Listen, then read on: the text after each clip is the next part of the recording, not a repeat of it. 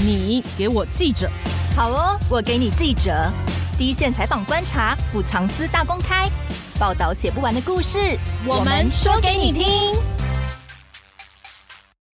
大家好，我是欧编。大家好，我是边边。今天又回到了光电的议题哟、哦，有什么新进展呢？嗯我们的记者林焕成最近再度发布了一套光电砍凤林的调查报道，这是什么意思呢？就是西部的土地好像不够用了耶，光电暗场已经渐渐蔓延到东部花莲的凤林地区喽。嗯，大家都说后山好山好水嘛，会不会以后变成好山好水好光电呢？所以已经不是好无聊了，也是一个顺口溜哎。可是应该没有人想要去后山还看到一堆光电板的吧？完全不想。对啊，为了发展光电，未来可能会砍掉大片的树林哦，牺牲可以储存碳的树木。来养绿电，这样子的电真的是环保的吗？怎么感觉有点本末倒置？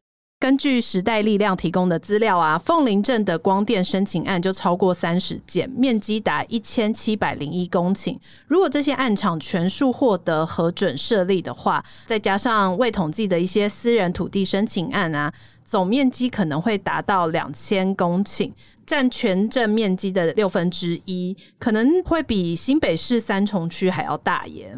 所以整个凤林镇会有六分之一都是光电板嘛？嗯，想想其实蛮可怕的。凤林的第一座完工的大型光电案场是占地六十六公顷的升风电力，有在去年的时候已经在运转了。嗯，这个是在花莲县代理县长蔡必仲任内通过的。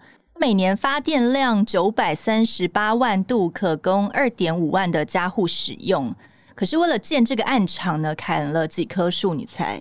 那个面积蛮大，应该是上千，一定有吧？哦，不止哦，十倍，oh. 估计可能有上万棵树。Wow, 嗯、尤其是大家知道树木嘛，可以成为很多小生物的家，或是食物等等的生态是非常丰富的。但现在一砍就都没有了。嗯，本来这些树每年也可以吸存四百九十五到九百九十公吨的二氧化碳，现在也没有了，就全都变成光电板了。嗯。光电板底下的土壤又铺设水泥底座啊，就再也不可能种树了嘛，除非你要把它挖掉。动物没有了树，就可能被迫搬家，也有可能就这样子死亡了。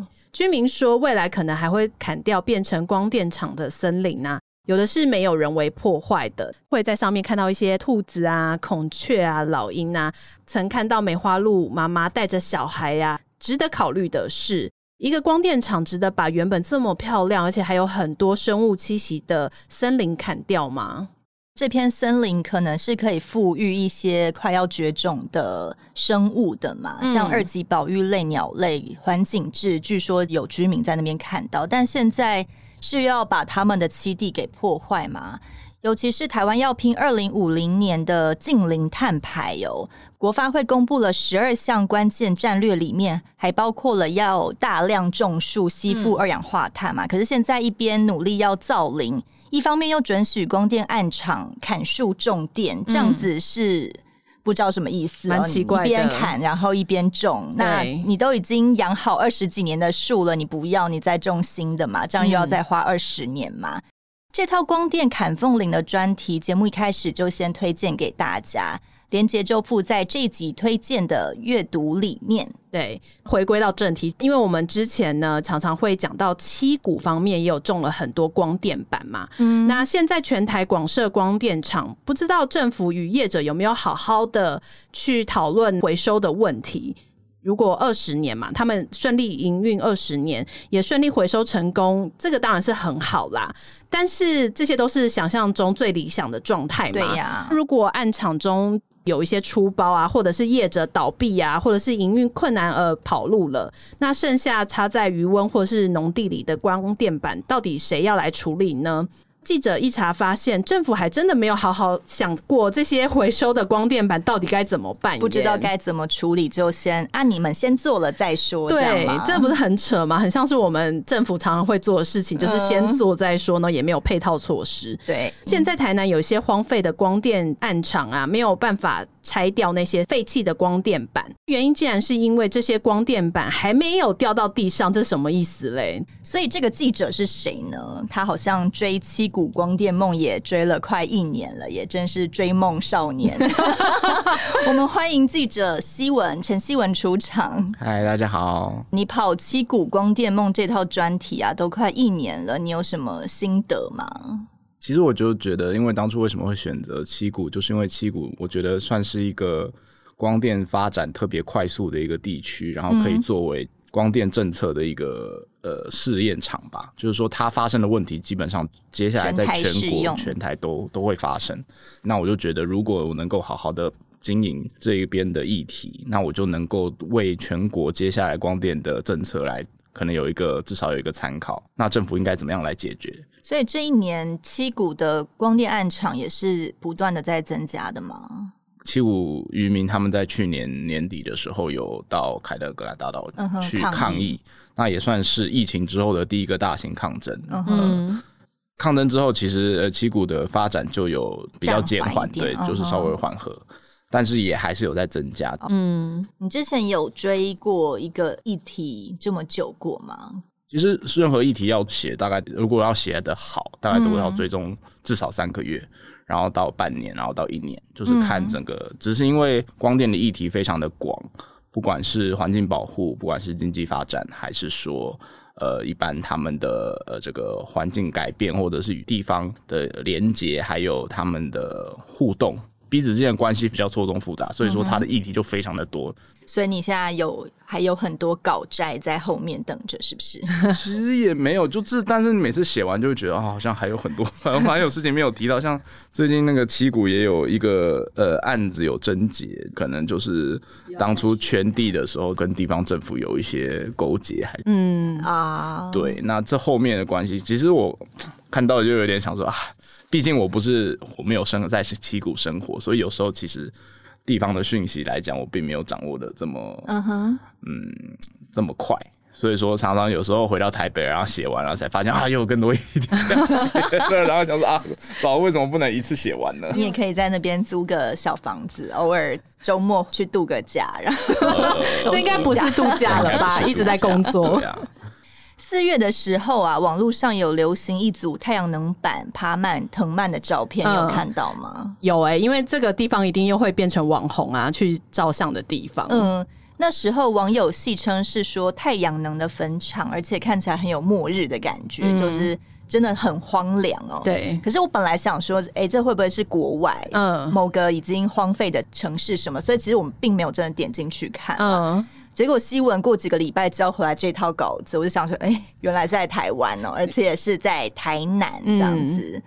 二零一三年呢、啊，马政府大力的推动农电共生，大开申请的大门。那时候就有大量的暗场去插旗农田，结果没想到演变成种电不种农的现象。嗯，跟现在渔电共生也是蛮像的啦，就是大家假养鱼真种电。到了二零一七年修法才平息这个争议，从二零一三年到二零一七年，闹出了全国现在废止的农电共生案场超过一百场，嗯，呃，申请了但搁置在那边，没有办法使用，也没有办法继续种农。对，嗯、这些案场里面的，台南占了最多数哦。刚才我们提到的那个。太阳能坟场照片啊，就是在台南六甲这块地方，嗯，地就在那边废掉了，也没有办法回去拿来种田，对，有点可惜。嗯、那些被废止的农电共生案场啊，现在是没办法做些什么吗？就是变成荒地吗？就是像刚才呃讲到的，这网络上就流传了一组非常。美丽的照片，其实其实拍的还蛮 蛮漂亮的，就是好像有有网友用空拍机去拍摄，但很有趣的，就是这组照片在网络上流传了大概几天吧，又迅速被下架了。哎，被下架了，对，所以说现在在网络上是找不到这组照片，被谁下架？不清楚。所以我们的那个数位板上面还有一两张照片，那是我当时存的，所以是很 就是因为那个当时当时我在写报道的时候，通常都会开一个资料夹，就把所有关有相关的东西都塞进去，嗯，所以我就会就是按复制储存这样子，嗯、就把那时候就存了一两张这样子。你也其实那时候不知道照片会被下架，呃，不清楚，我那时候只有就是开始询问说这个照片在哪里，因为一开始这个照片是在呃。光电讨论的一些群组，呃，嗯、网络上的那个脸书社团有在传，嗯，就想知道在哪里。那其实其实很快大家就大概一天内吧，就有人传一个定位说在、哦、在台南在六甲这样子，嗯哼，所以那时候就就想说好，那我就去看看这样子。呃，所以后来下架，但是也是有点意外，就不知道为什么这个照片就下架。到现在还是不知道原因吗？不知道，我们只能猜测，好像应该有人去沟通。可是没有人，没有新的网友拍新的照片吗？就是大家要去看，然后再拍这样。没有人用空拍机吧？哦。因为我就是后来到实地，以为可以自己也可以拍出很漂亮的照片，但因为我就是在平面，然后就被那个藤蔓淹没这样子，然后能够拍到就是呃光电场整个被呃有点像森林一样的一个感觉。嗯嗯，对对对。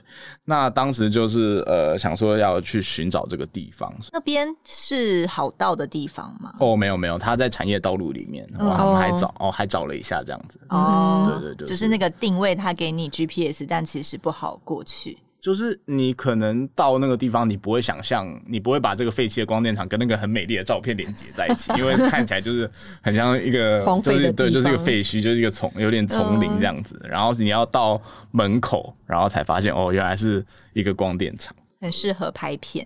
呃，对，就有点可怕。然后。反正光电厂没有锁嘛，就走进去。它其实是民宅，私人土地。它应该是私人土地啦，我应该是。哎哎啊，没有人知道。反正就是有去照相这样子。对，那那时候其实因为刚好一边在要听渔民讲后续政策改善的问题，其实也想要问关于太阳能板回收的问题。那时候就有关注到这个废弃的光电厂，也是蛮意外的。就是说，那为什么这个光电厂没有办法去做处理？其实这个议题。我去问能源局的时候，能源局一开始就知道我在问哪个光光电厂，因为这组照片在流传的时候，显然他们也注意到了这个。哦，那有可能会被沟通的人沟通的对象之一 这样子。据我了解，就是能源局解释的，就是说，因为他那个时候没有农作的对农用的事实，所以说那时候就把他的许可撤销了。他不能够那时候再补种个呃什么菜？照理来讲应该是可以，但后来不知道业者是怎么样。对，就是显然业者那边是有状况。就是没有办法让他重新把这个申请到这个许可。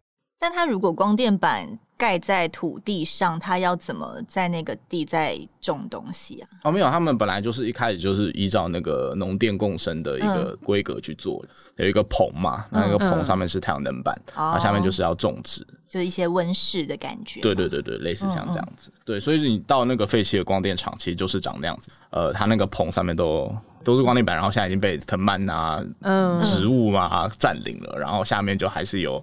这留这个空间本来是要作为农作用，但是现在完全就是荒废在那里这样。嗯，现在这块土地也没有办法农用，光电也没有办法使用的话，反正可能地主也不缺钱嘛，就让它荒在那嘛？还是说地主应该做一些什么处理吗？其实照理来讲，应该是业者要来做最后的处理啦。Oh. 就是说，呃，我既然不能弄了，那我应该要就是要把这些光电板回收啊，啊然后把上面的这个设施来拆除。但显然就是业者就是没有做这件事情，不知道他发生了什么问题。假设他破产了，或者是说他路了，对，不知道是哪个业者，所以现在也找不到业者是谁。对，现在不知道业者是谁。Oh. 能源局没有想说，都过了好几年了，应该要有个善后吗？但我觉得能源局现在的立场就是说，这些太阳能板没有掉落到地上，这些东西都还是私人财产，嗯、他没有办法去处处理私人财产。掉落到地上是什么意思啊？就是说，如果那个。太阳能板坏掉了，嗯、然后它落地了，嗯、他就认为那是一个垃圾，哦、他们才能才可以来处理，一定要掉到地上才是垃圾，但被藤蔓整个攀住了都还不算垃圾，废墟也没有关系。他就觉得那个设施基本上在法律上可能还是一个私人财产，或者是还在法律诉讼的过渡期之类的，所以说他们就没有办法处理。太阳能板假设也是掉在私人土地上，这样也算垃圾吗？就是这样子，就是他们可以来处理什么啊？掉下来才算垃圾，但不管怎么样浮在空中的都不算垃圾，就是还是他们私有保有的财产之一。嗯，可是我掉在我家还是垃圾，就是 不能算私人的东西，这样子。嗯，就是我觉得应该是现在依他们的规范来讲，就是落地的太阳能板，他们才可以处置。嗯，就是说你可能他们会觉得说，如果你是落地了，就是你可能随地丢弃或是怎么样。然后他们就可以来处理。他们就可以主观的认为掉在地上的是随意丢弃的。他们的定义就是这样子，你没有落地，他们就不能处理，他们就会觉得说，哦，这可能是私人财产，或者是还还在某个申请的阶段过程当中，嗯嗯嗯，避免一些争议啦。我想也是这样，就是说，如果有诉讼的话，嗯，他们要避免那个诉讼，就比如说我来强制来处理这个私人财产，被告确实也会觉得有点，他们会觉得说，好像这有点奇怪，嗯，他的公权力没有这么大，可以去来处理私人财产。那像呃，比如说那个面积可能也很大啊，大家也会担心太阳能板一直暴露在外面啊，藤蔓攀在上面，如果破坏了它的结构什么的话，嗯、会不会有污染流出来？这个是公权力没有办法管的吗？我觉得最大的问题就是说，这些废弃的呃没有人管的太阳能板，那他们在那个地方会不会造成污染？那我就问学者，嗯、学者就说。其实你废弃了那么久，真的还是会有污染的可能性。嗯，就是说，不管是原本那个支架，它可能腐蚀了，就可能有一些金属啊，对金属的物质啊，废金属的物质可能会触碰到地面。嗯，那这个时候就可能污染土壤。譬如说太阳能板的可能有一些破损啊，那它可能那个塑料啊，就有可能随风随水啊，就是 有时候台风什么的，对对，跟着跟着雨，跟着水，跟着风去旅行这样子。对对对，那它一般来讲，太阳能板是非常耐用的啦，因为他们本来就是预期是要一使用二十年到三十年的这个。可是学者也认为说，如果没有定期去维护维修的话，对，他们要破损。金属液体啊，或者是这些化学材料啊，嗯、可能会造成污染。这样子，嗯、如果没有长期的、定期的维护，确实有可能。尤其就是渔民们也担心说，其实这前几年都没有遇到很大型的台风。嗯，那他们其实还没有接受过台风这种天灾的考验。嗯哼，就是说到时候如果呃他们破损了，被被台风吹啊，然后然后或者是淹大水啊。那那该怎么办？这样真的也像那种山坡地上已经一片片的光电板，会不会一个长台来飞走了？嗯、其实现在也都还未知哈。嗯，对。但那如果是飞走的话，那能源局就会说哦，那你我就就可以清运，我们就可以来处理。只要有人通报，就会有就会，因为他们本来当时就有收这个跟业者收这个钱，嗯，就是说清运的费用费用是包含在他们的合约里面的，嗯、就是，对，所以说那就可以来处理。就是也是访问到后来才发现哦，原来这样子的光电厂、能源局或者是官方单位是没有办法来处理的。但像这种荒废的暗场，呃，有算被列管中吗？比如说政府什么的会固定知道它的状况吗？还是哪天真的要被通报什么污染，哪里有东西掉下来，你才会知道是从那边出来的？其实我本来没有问这么细，一开始的时候我真的只想做太阳能板回收的问题啊。访问完能源局啊，访问完这些。官方单位之后，其实我已经写稿写到一半了，然后写稿写到一半不想不想写稿，就说去洗个澡啊什么的。嗯，然后洗完澡出来穿完衣服，然后想说灵光乍现。对，我想说，哎、欸，到底这些废弃的光电厂有几个啊？有几座啊？嗯、官方单位有没有来列管这些，到底有没有统计？嗯、这样子，就是你们没有办法去处理，那至少有有你们会知道有多少列表嘛？真的出事，你可以立马找出事是哪里。对，然后结果我就打电话给那个能源局，然后能源局就说：“哎、我们现在没有通报机制，也不知道有多少座。”哈，对，所以说这个新闻的亮点完全就是我洗完澡之后 想说啊，怎么会没有？会有没有统计啊？洗完澡之后就是 头脑比较清楚。对，反正写专题就这样，因为你无时无刻都在思考的那个你要怎么去排列顺你的访问啊，然后怎么去讲这个故事，然后你有时候讲一讲，就会发现有一些东西是你没有问到的。嗯，那时候就觉得很有趣，就立刻打给能源局，然后那个能源局回我的就是不知道。那我觉得不知道，其实本身就是一个非常大的新闻，怎么会你会不知道呢？但他可以这么自然的回答不知道，然后没有后续嘛？就哎，天哪！你现在问了我不知道，那他要立马回去想一下的该怎么办吧？因为申请不是都是要立案的吗？对，而且申请我，我相信他们有这些厂的资料，嗯、但他们不知道这些厂现在的状况哦，就是说有没有处理。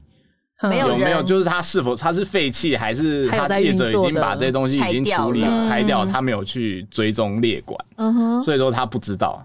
嗯，对，所以我觉得他不，他所谓的不知道，就是说我不知道他们处理了没有。我当然，他们一定申请的时候都一定有统有有留下这些地址。我知道有东西在那边，但现在到底是运作还是废弃，还是已经被清运了，他都不知道。对对对，就是有可能这些确实已经废除许可了。嗯，或是你看，你刚才那个六甲是在产业道路很里面的地方，他如果哪天一个板子掉下来，还有私人土地，也没有人会去通报啊，就是。对，我我是觉得，因为我觉得这个就是法律很模糊的地方，就是他已经废除许可了。嗯，理论上来讲，它不归能源局管了。嗯嗯，它可能归地方政府管。哦，地方政府。所以说，他确实不知道，因为这已经不归，可能不在他业务范围里面。也是啦。对，然后就变成地方政府要管，但是地方政府根本也也不知道发生什么事情，对不对？他他只知道那边是一个私人土地，然后对。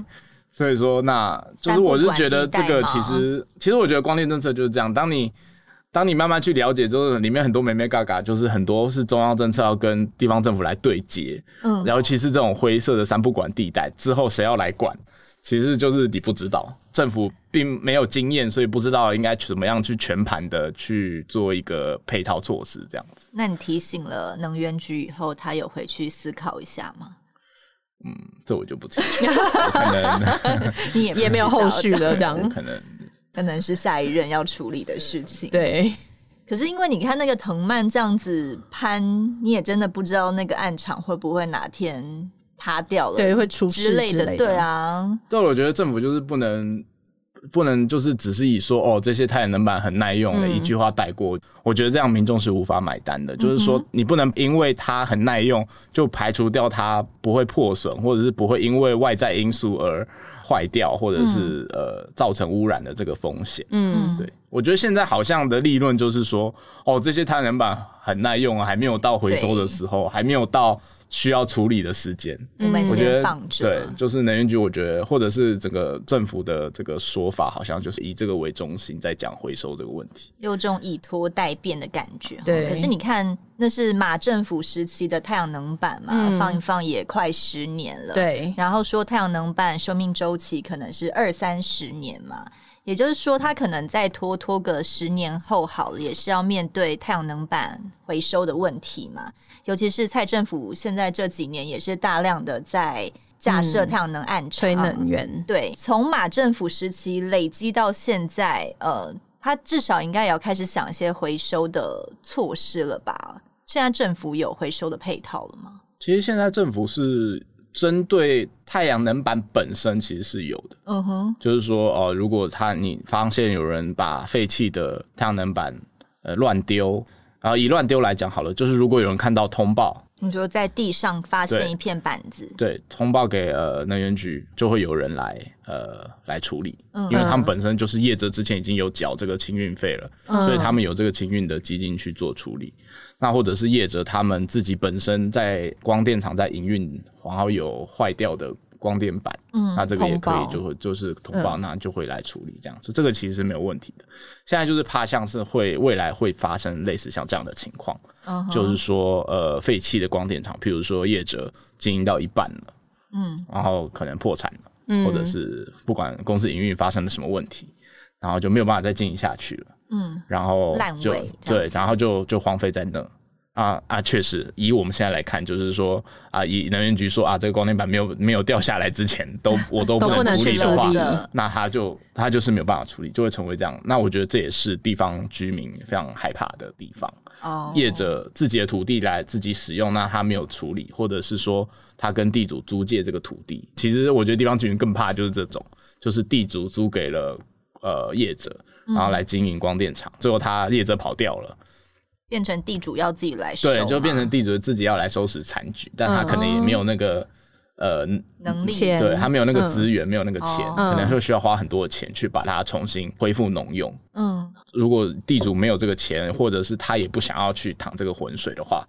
基本上它又是荒废在那里。那如果说像真的到了二十年后，它的使用期限已经到期了，嗯，政府就可以主动去回收了吗？有现在有这样子？开始是好像是现在是他们陆续会有有一部分的是这样子，但我觉得确实政府要在这方面要更清楚的规范，说到底要怎么样去存这个基金。嗯。现在好像是呃，有些业者会在他们的合约里面放入清运的费用，譬如说他每个月缴给你的租金里面，其实有一部分是累积这个清运的基金，交给地主。对对对，然后到最后二十年结束了之后，地主要来承接这个处理的这个责任。嗯，反正是他们在合约上面会写啦。嗯，但我觉得现在就是大家就是怕说业者跑掉而已，啊。嗯，业者没有缴到二十年，缴了五年，对，或者是说，其实刚才那个方法，我在听到的时候，我就我会觉得说，那如果地主就是没有留这笔钱呢？对呀，啊，就先花掉，反正那最后是他的土地啊，反正我就，嗯，我就放着，那你能拿我怎么样？那可是问题是，这个环境是大家的，啊。嗯，我一直以为清运费用是交给政府的。对啊，政府应该。就是虽然土地是私人的，但整体的影响性是每个人都要承担。对呀、啊，嗯，这个就是，所以我就觉得政府应该有更完善的一个政策啦。至少我现在听到的就是，好像这个整个最后的最终处置，好像不太是政府要去承担，而是业者跟地主要去和协调的一件事情。嗯，但是确实如果没有官方的这种强制力介入的话，就是很怕这些暗场最后就是会变成废墟的暗场。讲清楚一点，就是说太阳能板的部分，政府会回收、会清运，因为这本来就是在业者购买的时候就有缴纳的那个清运的费用。嗯嗯。但是最终的这个暗场处置，譬如说那些支架、那个板子，要整个清掉，或者是整个地板要怎么样恢复，或者这个政府是没有，现在是没有，就是铺在过问，就是等于是农地的水泥那种。对对对，等于是交给地主跟业者去协调。呃，比如说在申请案场的时候，业者也不会缴什么环保基金给政府等等的嘛，就是类似税收。之类的一些环境、嗯，就是刚才讲到的清运，只有清运费，就是清运呃清运的这个回收的费用，就是说他们现在就是能源局跟环保署他们在在做这件事情，跟一般的回收的物公告回收的物体不太一样。譬如说我一个电视丢在路上，哦、那就是一定就是不是垃圾车在走，对，一定会有人来处理，都不管怎么样都会有人来处理，但是可能。嗯现在呃，如果是光电板的话，可能还是会要透过能源局去做处理，这样。嗯哼，对对。所以他也没有说哦，我二十二三十年之后，我一定要恢复成原样，或者是我要继续做光电。就看他们约是当初是怎么签，比如说哦，业是业者的责任还是地主的责任？那如果是地主的责任，那业者要怎么样来分担？或者是业者来呃要处理，那地主会怎么样来帮忙？嗯。嗯，其实我觉得我们好像把这个问题想得太复杂，其实就有点像是我如果今天有一块地，我租给其他业者来建工厂，嗯，然后最后租约到期了，业者走了，那这个工厂处不处置，这是地主的问题。其实也是，就是政政府也不会，也不能说我你要把工厂拆除。嗯，可是现在重点就是因为很多的光电厂都是呃渔电共生、农地共生，或者是由农转光电，嗯，它等于是整个政策在稀释原本在农用应该是用于农的土地，嗯、变相的造成说很多这些农用的土地可能因为政策的不够，没有很大的强制力，或者是没有一定的规范，变成这些农地就会。越来越少，对，就我们就失去了这些农地，嗯、或者是像那个台糖土地一样，我们就失去了这个一片森林，一片森林。嗯嗯，我觉得整个政策利益是好的，不管是渔电共生还是农电共生，但是很很显然的是，现在我还没有看到说。怎么讲？这个共生的，还好像还没有共生，没有真正的共生，还没有真正的共生。我觉得我对这个“共生”这两个字还是迟疑的。一起存在，但不一定生得很好。对，我是觉得共生是一个很美好的理想了，嗯、但是现在好像这个理理想的执行力不够完善，不够强大。而且现在也有听说，有一些光电业者有点把暗场当作是一个。炒房吗？或是股票买卖的感觉？你知道这块地或者是暗场那个价值提高了，他就直接脱手了。他其实也没有想要经营二十年。这好像就是之前的那种类似光电蟑螂。嗯，有有一种有一种这种这种感觉啦，确实也是有可能啊。他最后经营到一半，然后他把它卖出去，他没有真的想要经营这二十年，就是赚一笔先，他先赚一笔，然后看到有更大的买家就把它卖出去。因为毕竟他要去经营，我觉得，譬如说渔电共生好了，我相信渔电共生接下来的困难度一定是更高的，嗯，因为之后业者要提出养殖事实，嗯，我们会越来越去针对他有没有养殖。事实这件事情有没有真的共好？对，它不能只能装装样子。定期要去里面捞捞鱼吗？就是现在我觉得也没有一个非常清楚的规范，就是说要怎么样去验证这件事情。就是说，如果业者要作弊，当然还是很有可能啊。他嗯，他只要里面有一条鱼，他也不一定真的要养殖，他去其他地方买鱼啊。嗯，因为有可能你。去测量这个养殖事实，或者去验证这个养殖事实，去看它的用电啊、用水啊，或者什么。反正我就是就正常有这样用水，我不一定要真的去养殖啊。嗯，然后之后再去买鱼就好，也是有可能的。就是说有渔民提出这样的质疑啊，就是说现在他们觉得那个也都是。就还是会觉得他们是假的，还是有漏洞可以可循这样子。你之前不是就有访问过一个地主，他就说他去外面买便宜的鱼倒进去就好了。你要来查，我让你查这样子。对，也是可以啊，嗯，也不是不行啊。怎么讲？就是说，那如果真的要查，或者说真的要查到这么细，我觉得政府好像也没有这个能力去检验这么多暗场。嗯，对，你要去检验这么多暗场都有养殖事实。我觉得确实，然后我我只知道就是说那个农委会也有在想要研研拟出一个方法来，就是说来验证这个养殖事实。嗯，但是对啊，他们不过他们还应该还在规划阶段。嗯，执行了这么多年，然后还没有一个真正标准的养殖事实可以来供大家行使。因为我觉得整个政策就是边做边学习，边对边做边改，就是说像 一开始大家。呃，他们做下去之后才发现说，哦，就是很多渔民会反映说，我不知道养不养得成啊，嗯、所以说他们才后来才才要回头说，那我们去做实验看看能不能养得成。他们后来说养得成了，渔民还是觉得养不成啊。对的，但我觉得这就是信任的问题，因为你一开始就没有解决。然后讲讲一个，就是一个我之前以前很很多年以前去荷兰出差的一个日子的、嗯、的经验。就是说，当那时候我们去那边，等于是学习他们的那个单车政策。嗯，啊，那他们就说，为什么有些有些城镇的单车政策为什么没有？最后他们的那边的居民还是会选择开车，而不是骑单车。嗯，就是因为他们一开始在做这个城镇的时候就没有造这个自行车道。嗯，他们就只有铺马路，然后等到铺完马路过了几年，然后才才把自行车道铺上去。嗯，可是问题是，重点是，那大家都已经开车啦。嗯。所以说，我觉得这个其实跟习惯回不去。对对对，这就跟渔电共生的这个政策有一点点像，就是说有些政策要先做好，嗯、你才能够博取民众的信任，或者是他们才会觉得是怎么样子。嗯，你一开始没有把我考虑进去，对对，你一开始就没有针对这个养殖成不成功的这个部分来做研究，嗯、也没有这个资讯提供给渔民，然后到之后才来亡羊补牢，他就没有办法再去信任你。嗯哼，对对对，像我意思就是说，这种前置的配套其实比后续的执行还要还要更重要，就是说你要先取得民众的信任。嗯、那如果你没有这个信任的话，就很难，真的很是政策后来就有点窒碍难行。其实后来我写报道回收的这一套专题，其实到后来还是在讨论。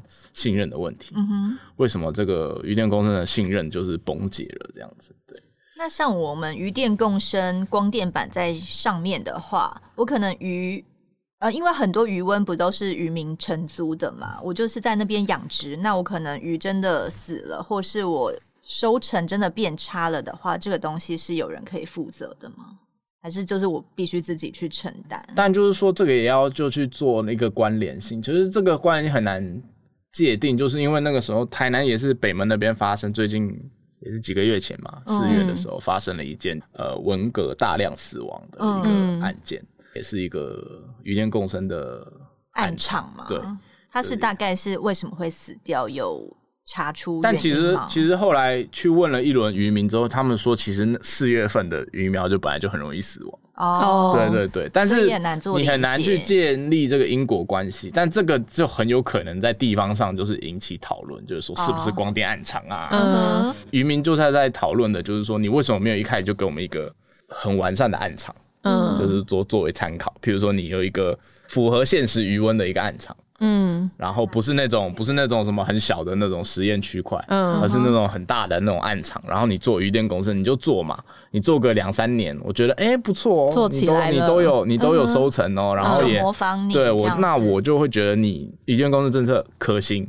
我要来做，反正它确实是能赚钱嘛，然后能赚钱何乐而不为？嗯，但现在就是一开始没有这个实验案场，然后现在才才在拼命要盖这些实验案场。或者是说要实验官民合作这样子，来示范就渔电共生，那我就觉得那就为时已晚，这个政策都走多少年了？因为他这样子盖了实验案场之后，不是还要两三年之后你才会知道你的成效到底是如何吗？确实啊，确实，确实，是不是也有渔民发现我可能本来的鱼？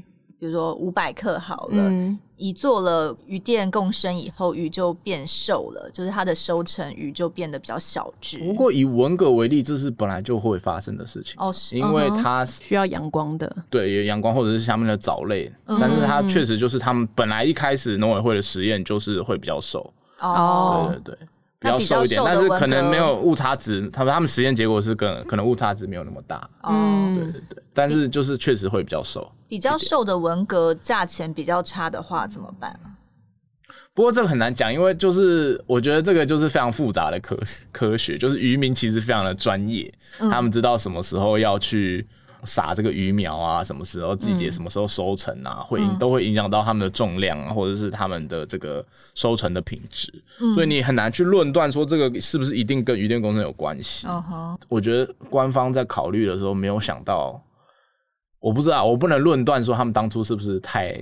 小看了这个养殖业，嗯、但其实养殖业是一个非常深奥的学问，嗯，非常专业的。对对对，不是说哦，我今天喊鱼电共生，它就一定能共生，对，嗯、就一定养得起来，或是照他们想要的方式。我我觉得光电共生的政策在推行的整个过程中，我觉得确实就是有小看了养殖业的，或者是有某种先入为主的概念，觉得一定弄得成，但其实中间其实是有很多需要去用科学验证的的事情需要去解决。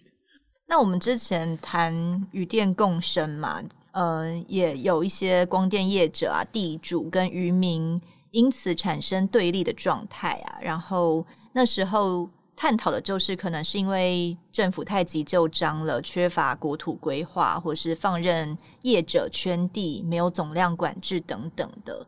造成了一些对立跟破坏环境的问题嘛。嗯，现在蔡政府也剩一年，而且这也是他主要推行的政策之一嘛。如果都已经发生这些问题的话，他已经有在补破网了嘛？他的进度在哪里啊？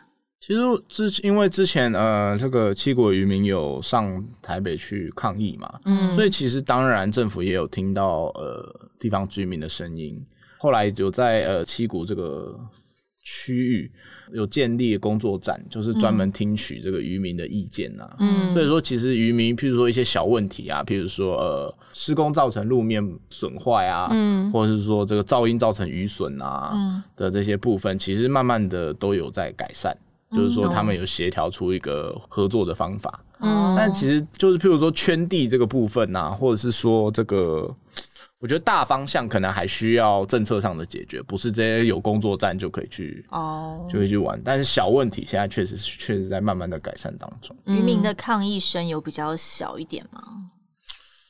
嗯，我觉得他大家都还在静观其变呢。哦，oh. 对，至少以之前抗争最以七股来讲，之前抗争最激烈的这个呃台台六十线以以西的这个部分，对。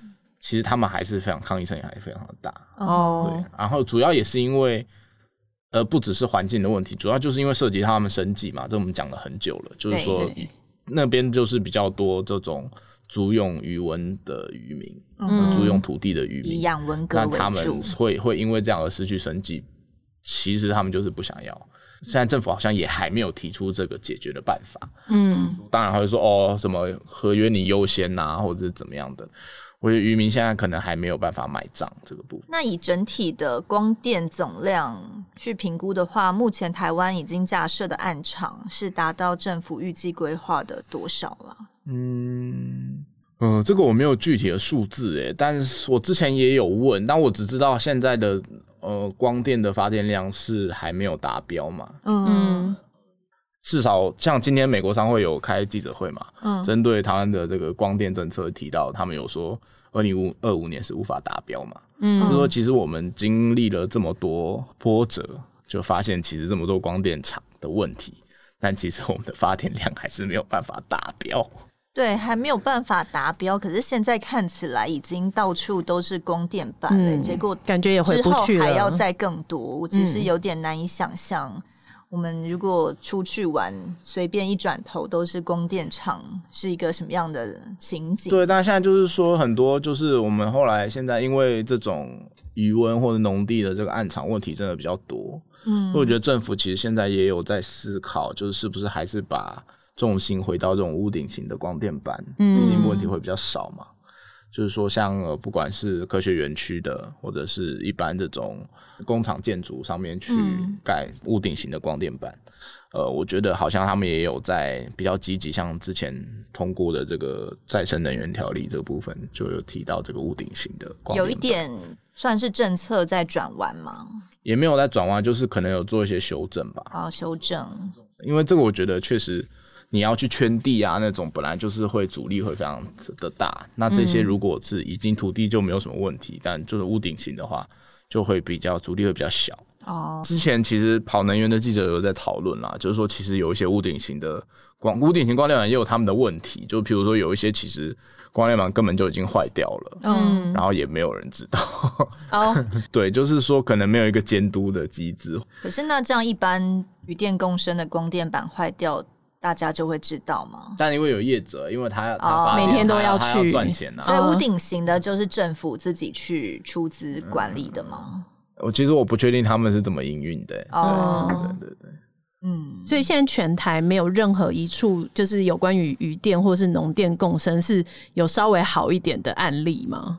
我觉得嘉义云林好像确实发展的比台南好。嗯哼，对，因为我就讲到刚才他们比较没有这种生计的问题。啊，哦，就是单纯的，好像因为他们通常都是地主，就自己养鱼或者自己种，哦，没有农借给别人，所以说就不会有呃大批的这种渔民来抗议。那像你这次再去七股了解啊，因为台南之前那个光电黑金什么勾结的问题有点严重，然后减掉也在调查了嘛，现在整体的光电发展情形有一些改变吗？我觉得现在没有什么在，我觉得没有很大的进度啦，因为我觉得也、嗯、也是因为今年是选举年啦，我觉得很多政策也都没有 没有很积极的对，就是接下来不管是谁上台，他们的能源政策都有可能不太一样。我的观感上来讲，是会觉得说今年的整个很多可能政策没有推得这么这么勤这样子，而且也因为去年有受到一些阻力，所以这些光电政策也都。真的是今年可能在进行检讨啊，或者是对，嗯嗯对，但是我觉得，但是二零二五也刚好啦，反正二零二五还没到嘛，所以说 就，就这个目标达不达成就再拖两，还有一年多这样，反正那也是新政府的事情。嗯，你在开心什么？你在帮谁开心吗？我是模模拟他们的样子，反正他们就想说，就先选举完之后再说嘛，反正。是不是我要去处理后续问题？就一定不是本人去处理啊？那到底是谁要接手，也挺头痛的吧？对，嗯、但是反正就先拖嘛，至少那个就是蔡政府就是可以先下妆了，华丽转身对离开。因为其实我看。换成的那个专题啊，他说凤林镇如果真的六分之一的土地都要变成光电暗场的话，我觉得整个想象那个地景就还蛮可怕的耶。对，嗯、很难闪开耶，到处都是蓝蓝的光电板。对啊，可能原本只是去好好大自然放松一下，结果现在哎、欸，怎么这边变成光电了？嗯、我觉得那个。场景会让人应该是蛮触目惊心的。嗯，总之在今天节目尾声，还是非常推荐大家可以去阅读。光电砍凤林这套专题，嗯、对，嗯，调查记者换成非常的用心。对，那希文之后还有要再去七股吗？最近我感到不满意。什么叫做听完之后要去看？什么意思啊？调查记者希文什么意思？想法？等等，什么意思？我觉得我刚才觉得有点 为你捏了把冷汗，主持的不好，真的是很抱歉。记者陈希文在这边讲了约莫一小时。希文调查记者，那个希文之后有什么打算吗？对于光电的议题，还会继续去七股做后续追踪报道吗？应该会吧，但就是看七股接下来还有什么样的变化。然后呃，之后会有进度也还是会继续追啦。加油！加哎，你不是本来说还想找光电业者采访吗？现在看起来还没有相关的稿子出现。光电业者找得到吗？呃，还是会去找吧。等我，因为现在蛮手上蛮多专题，要先要先完成。好，那就祝福希文。打字打的快一点，希文也只有一个人嘛，其实他很辛苦，算是自己一个人去跑这个专题。嗯、但是我觉得，就是让很多听众们或者是我们的读者可以更了解说，哎、欸，我们现在光电政策到底到哪里啊？然后七股，因为之前可能都是看到一些比较片段的嘛，但是我觉得后续追踪报道才是最重要的，因为能源政策是关乎到大家，可是他们的生计也是要继续进行的。而且我觉得有一些东西没有后续追的话，其实、嗯、大家就会遗忘了。对，而且就会偷偷做了一些什么事情，哦、然后又再被爆出来，想说：“哎、欸，你怎么已经通过了？啊，那你之前那个说要怎么检讨干嘛的时候，因为有媒体关注，你就不敢。然后过了可能几个月，突然偷偷就怎样的时候，对。”好像就很难挽回了哈。那我觉得其实因为七国后来不管不光是我们呃联合报有在关注嘛，嗯、然后其实也有一些媒体在关注。其实所以说后来不管是地方民代还是立委，其实也都都有在监督，对，有积极的去去表现出他们有在关心这个议题。嗯、所以我觉得这都是一个正向的发展啦。就是说大家其实都有在看，呃，是怎么样？确实说如果没有媒体的这个关注。那立委可能他们就少了这个动力去帮忙这个地方的居选民这样子。嗯，那我们好了，对，我们接下来还是要麻烦希文了。那大家也可以持续锁定我们联合报数位版。今天谢谢希文，谢谢谢谢大家，拜拜拜拜。更多精彩的报道，请搜寻 VIP 大 U 点 com 联合报数位版，邀请您订阅支持。